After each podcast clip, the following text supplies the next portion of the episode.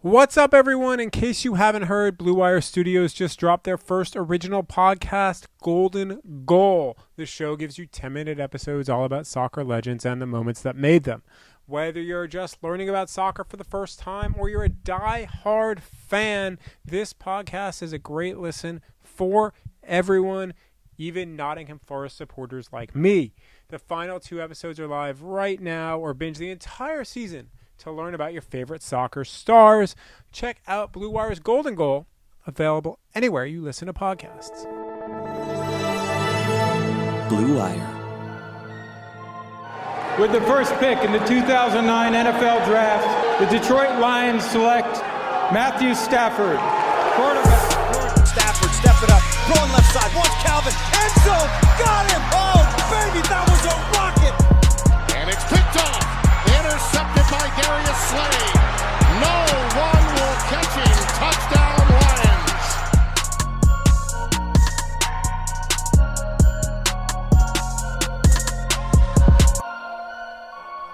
Hello and welcome to episode 79 of the Michael Rothstein Show. I'm your host, Michael Rothstein. This episode, as always, brought to you by Bet Online.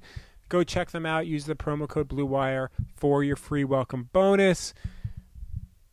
So let's just jump right into it. Obviously, we've had podcasts all week. We've been talking about what to maybe expect in training camp for the Detroit Lions, what could happen when it comes to COVID, both in training camp and the regular season. Hopefully, you caught some of those episodes with Dave Birkett, with Kevin Seifert. Uh, obviously, so much has changed even from when Kevin and I talked on Tuesday afternoon to now, early Wednesday evening, about what's going on. It sounds like, although I don't believe it's been made official yet, there isn't going to be any preseason games. And we'll get into that a little bit and what that could mean for the Lions in a little bit. But first, I want to just jump into a couple of other things. If you haven't noticed, the Lions, some of the Lions players have been participating in town halls and in informational sessions about getting out the vote. Duron Harmon and Trey Flowers actually participated in sessions on Tuesday night and on Wednesday night to talk about, on Tuesday night, getting out the vote and the importance of voting, and then on Wednesday night, a little bit of a conversation about the importance of understanding prosecutors and, and what the role of prosecutors can be.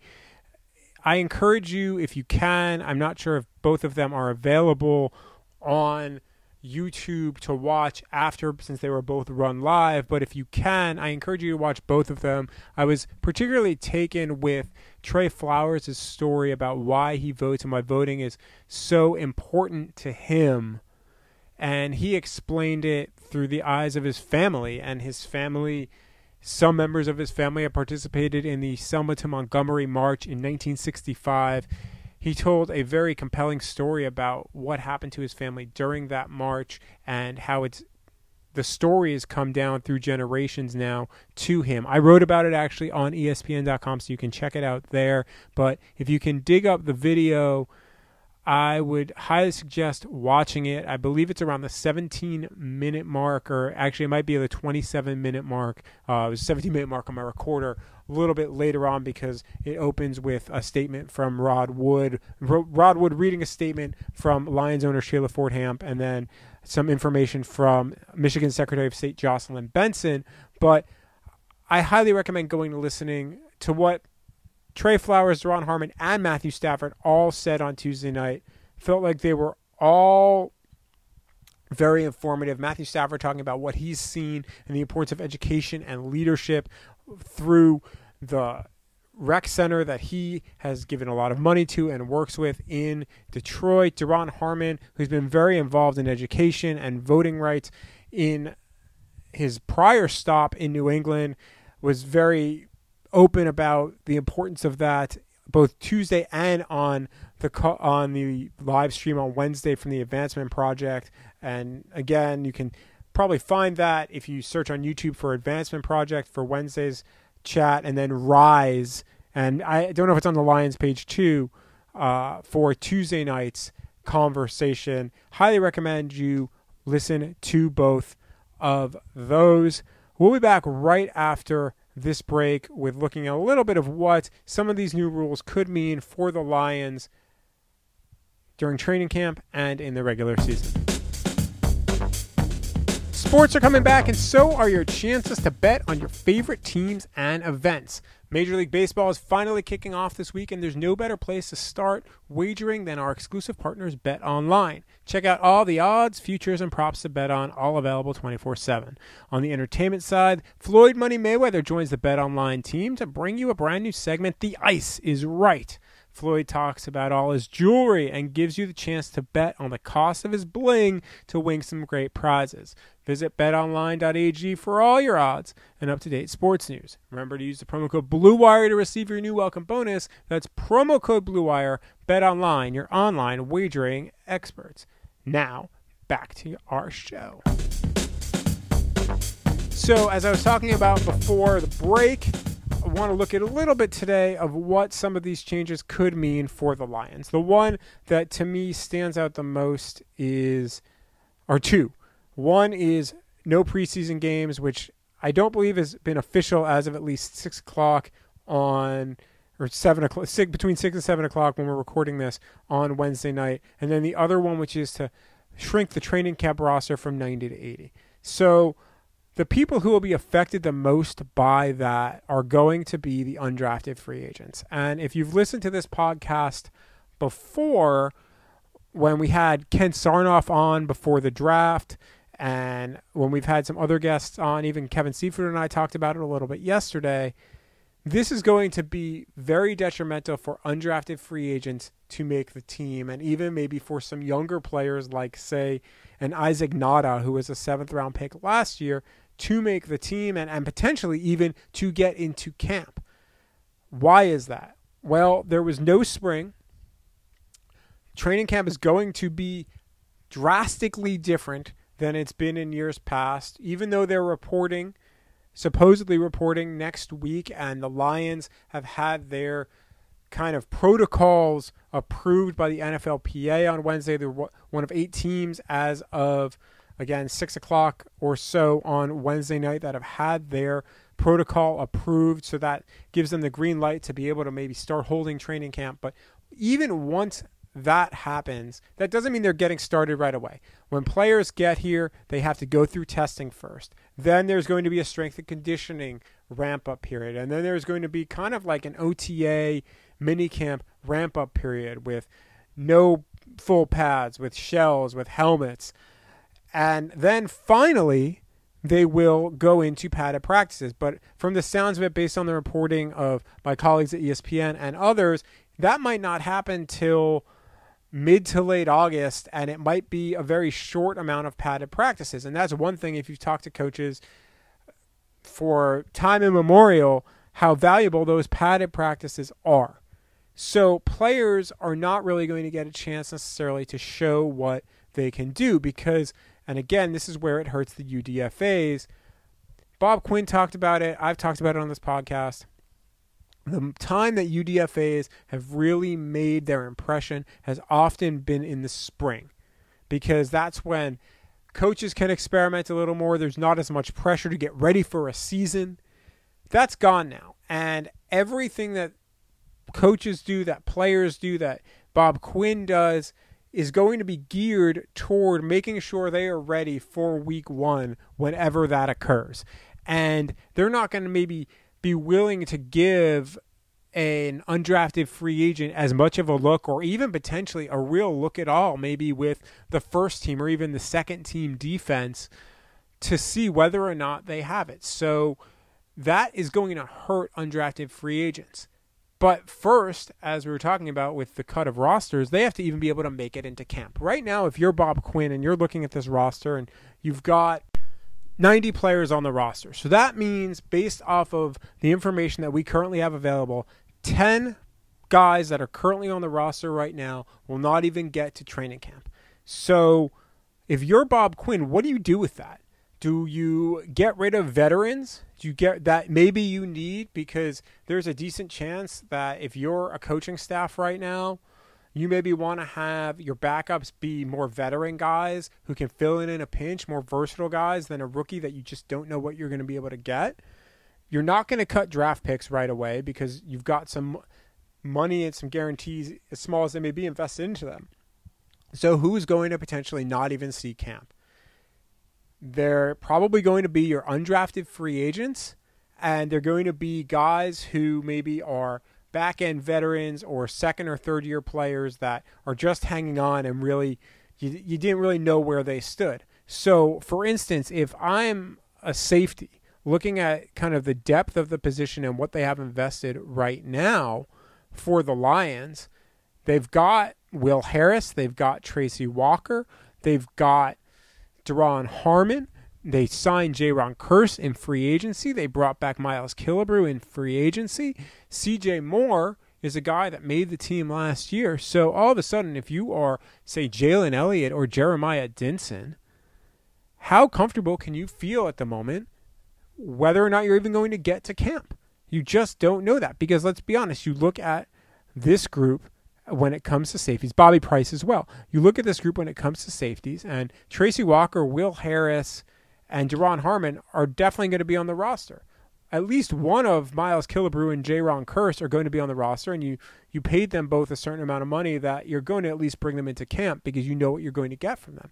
CJ Moore, you know what you're getting, but that's where the Lions have to decide whether they feel like CJ Moore showed them enough last year, but he's more of a known commodity than some of the other undrafted free agents. And this is what's going to happen position by position. Some of the other maybe lighter positions, your undrafted free agents will stick around. Like I imagine at tight end, there's a good chance that all four of those tight ends that are on the roster currently, or there are five, sorry, on the roster currently, but the main guy that you're looking at potentially is Hunter Bryant, the undrafted free agent out of Washington. He's probably going to get into camp. Heck, he still might make the team. Isaac Nauta, again, it goes back to what we were talking about before. But Matt Sokol, who signed a futures contract, will they keep him around or will they just say, you know what, this is our group of four tight ends. We feel at least three of these guys are going to make the team and go from there. That's these these are the decisions that are going to come down. You look at wide receiver, a completely deep group of players right now, and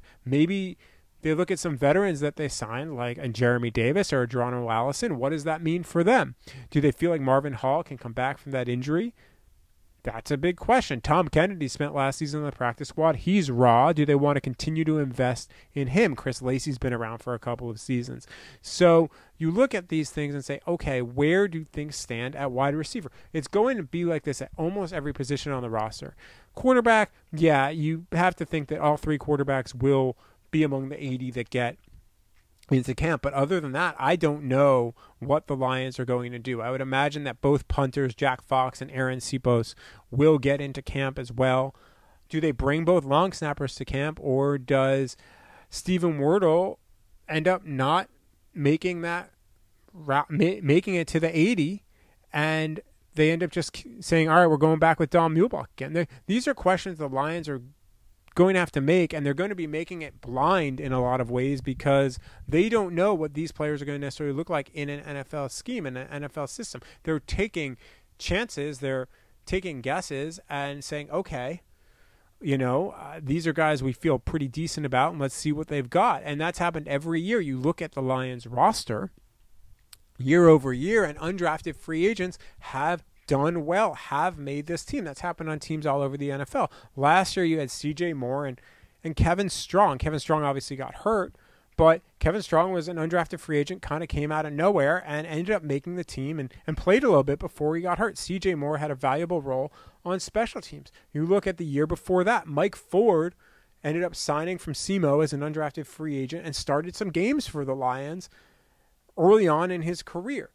So that's another success story that had been an undrafted free agent. You look at some of the other bigger names that the Lions have had in recent years. Zach Zenner, an undrafted free agent who maybe never would have gotten an opportunity, but really stood out in games almost even more than in practices at, during that first camp and forced the Lions to keep him. And that's another thing to really consider is without preseason games, which is the other thing that I was talking about earlier – a lot of these guys who would make plays in the third quarter and the fourth quarter to make the roster, and not only undrafted free agents here, but we're talking about veterans, we're talking about practice squad guys, bubble guys, aren't going to get that opportunity. Kerry Hyder is a guy that is a great example to me. He showed out in back to back fourth preseason games and back to back years.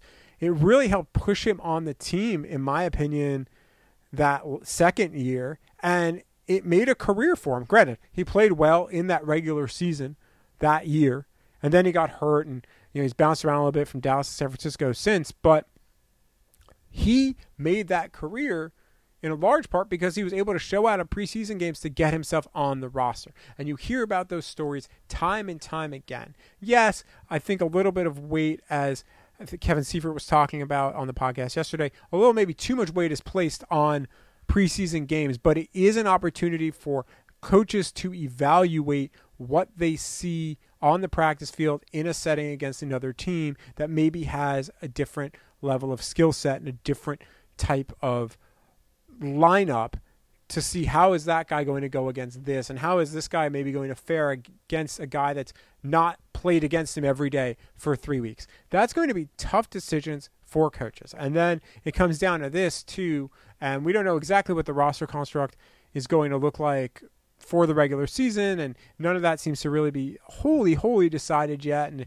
I, I imagine it could still change, but when you look at that too, when it comes to decisions, and Dave Birkett and I were talking about this on Monday, you could see guys end up getting kept that are veterans this year over rookies because you know what you're going to have and you put the rookies to the practice squad or the younger players to the practice squad, let them develop a little bit, and you have a guy in a pinch as a vet that you know can fill in and do job X. So those are going to be things to watch here over the next month, month and a half.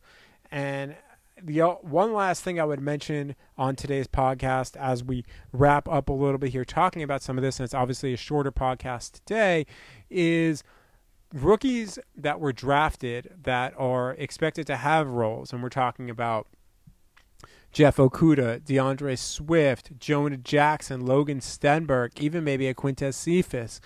These guys are not going to have the same level of experience that they would have had in other times. And you just have to understand that. So progression for rookies could be tougher this year than it's been in years past, in large part because they're not going to have those preseason reps, those game reps, as short as they may be, to start to learn, to start to understand what it's like to face another receiver. Because for Jeff Okudah, until he steps on the field in week one against Chicago, if that game ends up happening, the only experience that he will get will be going against Kenny Golladay and Marvin Jones and Danny Amendola if Amendola's in the slot, uh, if Amendola ever comes out of the slot or Okudah moves down to the slot ever, which unlikely, but so you're looking at Marvin Jones, Kenny Golladay, and then some of the backup guys like Quintez Cephus, like a Geronimo Allison, like a Chris Lacey.